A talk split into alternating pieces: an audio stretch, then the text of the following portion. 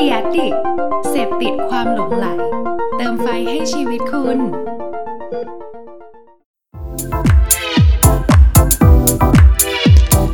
Level Up Podcast สวัสดีครับทุกคนกลับมาพบกันอีกครั้งนะครับ กับรายการเดี๋ยวแล้วว่าพอดแคสต์ครับ ก็เอ่อต้องขอออกตัวก่อนเลยครับ ว่าขอโทษทุกท่านด้วยนะครับ ที่สัปดาห์ที่แล้วนะครับ เก่งเฟรพบคนนี้นะครับไม่ได้มีคอนเทนต์ออกนะครับ เพราะว่าเอ่อ สัปดาห์ที่แล้วเนาะมันอยู่ในช่วงของเอ่อพราะเรื่องของอยู่ในช่วงของการปรับนะครับตัวคอนเทนต์ใหม่ เพราะว่า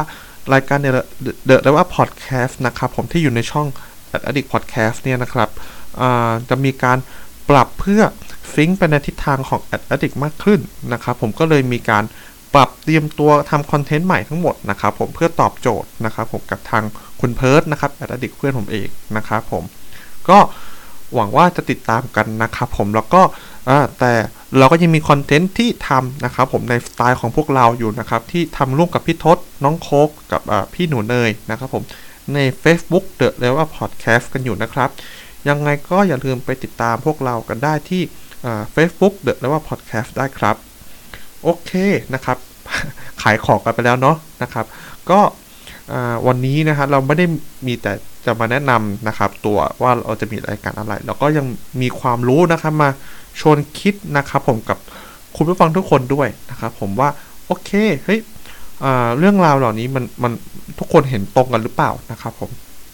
เพอเอิญผมนะครับ มาไปอ่านเจอบทความบทความหนึ่งครับ ผมซึ่งน่าสนใจประมาณนึงนะครับเพราะเพราะว่าช่วงเนี้ยผมอ่าทำงานสักพักหนึ่งใช่ไหมครับเราอยู่ในจุดที่เป็นอ เลเวลมันมันเริ่มเติบโตขึ้นแล้วใช่ไหมครับ มันก็อยู่ในจุดที่เราต้องเริ่มตั้งราคาขายนะครับ เพราะว่าผมทำงานในเชิงของตัว consult นะครับเอเจนซี่ใช่ไหมฮะ คราวนี้นะฮะ ผมก็เลยได้ทำการบ้านนะครับ ผมเรื่องเกี่ยวกับการทำ consult เรื่องของการทำการตั้งราคานะครับผมคราวนี้มันมีบทความบทความหนึ่งเขาพูดถึงเรื่องของการตั้งราคายังให้ถูกใจนะครับผมน่าสนใจมากๆนะครับผม คือการการตั้งราคาจริง ๆ แล้วเนี่ยมันมีอยู่หลายแบบใช่ไหมครับ การตั้งราคาต่ำแล้วก็ตั้งราคาสูงใช่ไหมครับ คราวนี้สิ่งที่ผมอยากจะมาชวนคิดครับว่า เออไอ้ตั้งการตั้งราคาที่ที่ที่ที่ผมกำลังอ่านอยู่เนี่ย มันทุกคนเคยเคยเห็นไหมครับว่าเวลาเราซื้อของเนี่ยอ่าสมมติสมมติของราคาประมาณ 200 บาทเขาจะเขาจะบอกเราว่าประมาณสินค้าราคา 199 บาท ใช่ไหมฮะ หรืออ่าของราคา 1,000 ขายอ่าเขาขายราคาเราประมาณ 999 ใช่ไหมครับผม เออ การตั้งราคาแบบเนี้ยคุณคิดว่าคุณคุณผู้ฟังคุณผู้ฟังทุกคนคิดว่ามันมีผลทางการขายไหมครับ น่าสนใจใช่ไหมครับ เพราะว่าจากตัวเลขพวกเนี้ยครับผมเราจะเห็นได้ว่า เออสมมุตินะครับ การตั้งสินค้าราคาเต็มกับการตั้งสินค้าลดลงมานิดหนึ่งอย่างเช่นบาท 2 บาทเนี่ย จะเห็นได้ว่า สินค้าที่ลงมาบาท2บาทเนี่ยมันมีผลในในเชิงของ conversion นะครับผมค่อนข้างสูงเลยทีเดียวนะครับผมถามว่าอ่าไอตัวตัวเลขนี้ผมมาจากไหนใช่ไหมครับผมตัวเลขนี้ผมมาจากอ่าบทความของทางบริษัทที่ชื่อ Growth b e นะครับก็ขอขอบคุณทาง Growth b e มาทั้งที่นี้ด้วยนะครับโอเคอ่าเราจะเห็นได้ว่าตัวเลขเนี่ยครับผมเมื่อเมื่อลดลงมาบาทสองบาทเนี่ย conversion ในการขายในการปิดการขายได้มันมากกว่า ขายสินค้าแบบราคาเต็มได้อย่างมีนัยสำคัญเลยทีเดียวนะครับผมคราวนี้แต่สินค้าที่เวลาเราลดลงมาเนี่ยครับอย่างบาทสองบาทเนี่ยมันอาจจะไม่ได้ผลทุกอย่างครับผม ถ้าเกิดเป็นถ้าเป็นสินค้าเป็นตัดสินใจด้วยเชิงอารมณ์เนี่ยลดบาทสองบาทอาจจะเห็นผล เช่นนะครับเสื้อผ้า เช่นสินค้าแฟชั่นนะครับผม เช่นอของกินของใช้นะครับอาจจะอาจจะมีเหตุผลแต่เขาบอกว่าสินค้าที่ต้องใช้ การพิจารณาในการซื้อนะครับ เช่น รถยนต์ เช่นประกันหรือว่าเช่นคอมพิวเตอร์อะไรเงี้ยครับผมที่ที่ต้องพิจารณาดูสเปคอะไรอย่างเงี้ยครับผมใช้ใช้ใช้ความสามารถ high involvement นะครับ ก็คือต้องเลขเต็มๆเนี่ยจะทำให้ตัดสินใจได้ง่ายกว่านะครับผมไม่แน่ใจนะครับว่าคุณผู้ฟังทุกคนนะครับผมคิดเห็นยังไงนะฮะก็แต่ผมคิดว่า ในสำหรับเรื่องเนี้ยผมมองว่าก็ค่อนข้างที่จะ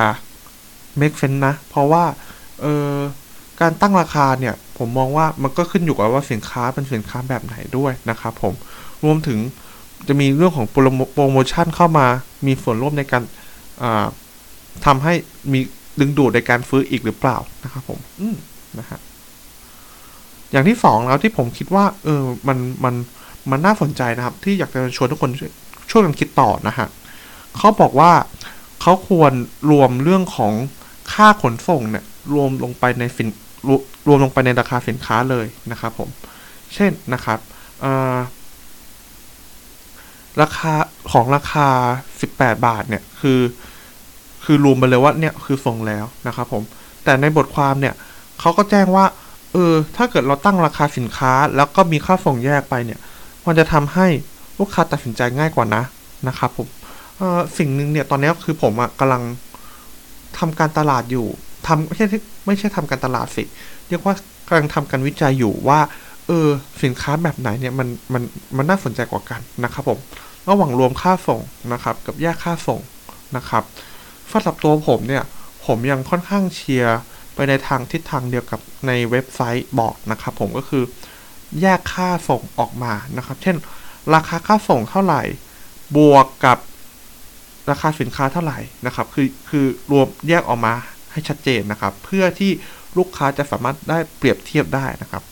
พอรวมราคาค่าส่งไปแล้วเนี่ยบางทีลูกราคาราคาสินค้าเราอาจจะดูแพงกว่าราคาของอีกเจ้าหนึ่งก็ได้นะครับ ผมก็เลยเชียร์แบบแยกค่าส่งนะครับผม อันต่อไปครับผมรู้สึกว่าอันเนี้ยค่อนข้างเวิร์กแล้วอยากจะมาให้ทุกคนนะครับ ได้ลองแชร์กันนะครับ คือ เสนอการจ่ายเงินแบบเป็นงวดได้นะครับ เช่นของสินค้าราคา 500 บาทอะสามารถผ่อนจ่ายได้ห้าครั้งครั้งละร้อยบาททำการทำสิ่งนี้ครับผมจะทำให้ลูกค้าเนี่ยมองว่าราคาเนี่ยจริง ๆ แล้วราคามันไม่ใช่ห้าร้อยราคามาหนึ่งร้อยแต่จ่ายประมาณห้าครั้ง ซึ่งมันมันมันมันมัน make sense นะครับผมผมมองว่าไอของ การการเสนอการจ่ายเงินแบบเป็นงวดงวดเป็นการแบบผ่อนชำระเนี่ย ก็จะสามารถทำให้การปิดการขายนั้นเร็วขึ้นนะครับผม แล้วก็ข้อสุดท้ายครับที่คิดว่าในบทความตัวนี้นะครับผมมองมองว่ามันค่อนข้างที่จะน่าสนใจเลยทีเดียวครับ คือการตั้งราคาเนี้ยนะครับแล้วเราเขียนคล้ายๆเหมือนเป็นในในในบทความเขาเขียนว่า social validation นะครับผมคือใช้คน ใช้คนมาเป็นส่วนร่วมนะครับทำให้การตัดสินใจนั้นง่ายขึ้น ตัวอย่างเช่นครับ ถ้าเกิดเราขายของนะครับผมราคา 28 บาท กับอีกคนกับอีกร้านหนึ่งเขียนว่าอะของชิ้นเดียวกัน ราคา 28 บาทเหมือนกัน แต่ยังมีลูกค้าอีกประมาณ 500 คนพึงชอบพึงพอใจก็ชอบราคานี้เหมือนกันอะไรเงี้ยครับผม อันนี้เราจะเห็นเห็นบ่อยๆนะครับผมอยู่ใน เว็บไซต์ของ Agoda นะครับผมที่ประมาณว่ามีคนกำลังซื้อสินค้าในราคาเนี้ยอีกเท่าไหร่ประมาณเนี้ยครับผมก็คิดว่าไอ้ตัวเนี้ยมันจะเหมือนเป็นการพุชนะครับผมว่าเฮ้ยราคาเนี้ยมันดีมากๆนะครับ พลาดไปไม่ได้แล้วมันต้องต้องซื้อเลยอย่างเงี้ยผมมันช่วยทำให้เราพุชมากขึ้นนะครับ ก็จะอาจจะเหมาะกับสินค้าที่ต้องใช้อารมณ์ในการตัดสินใจก็ได้นะนะครับผมก็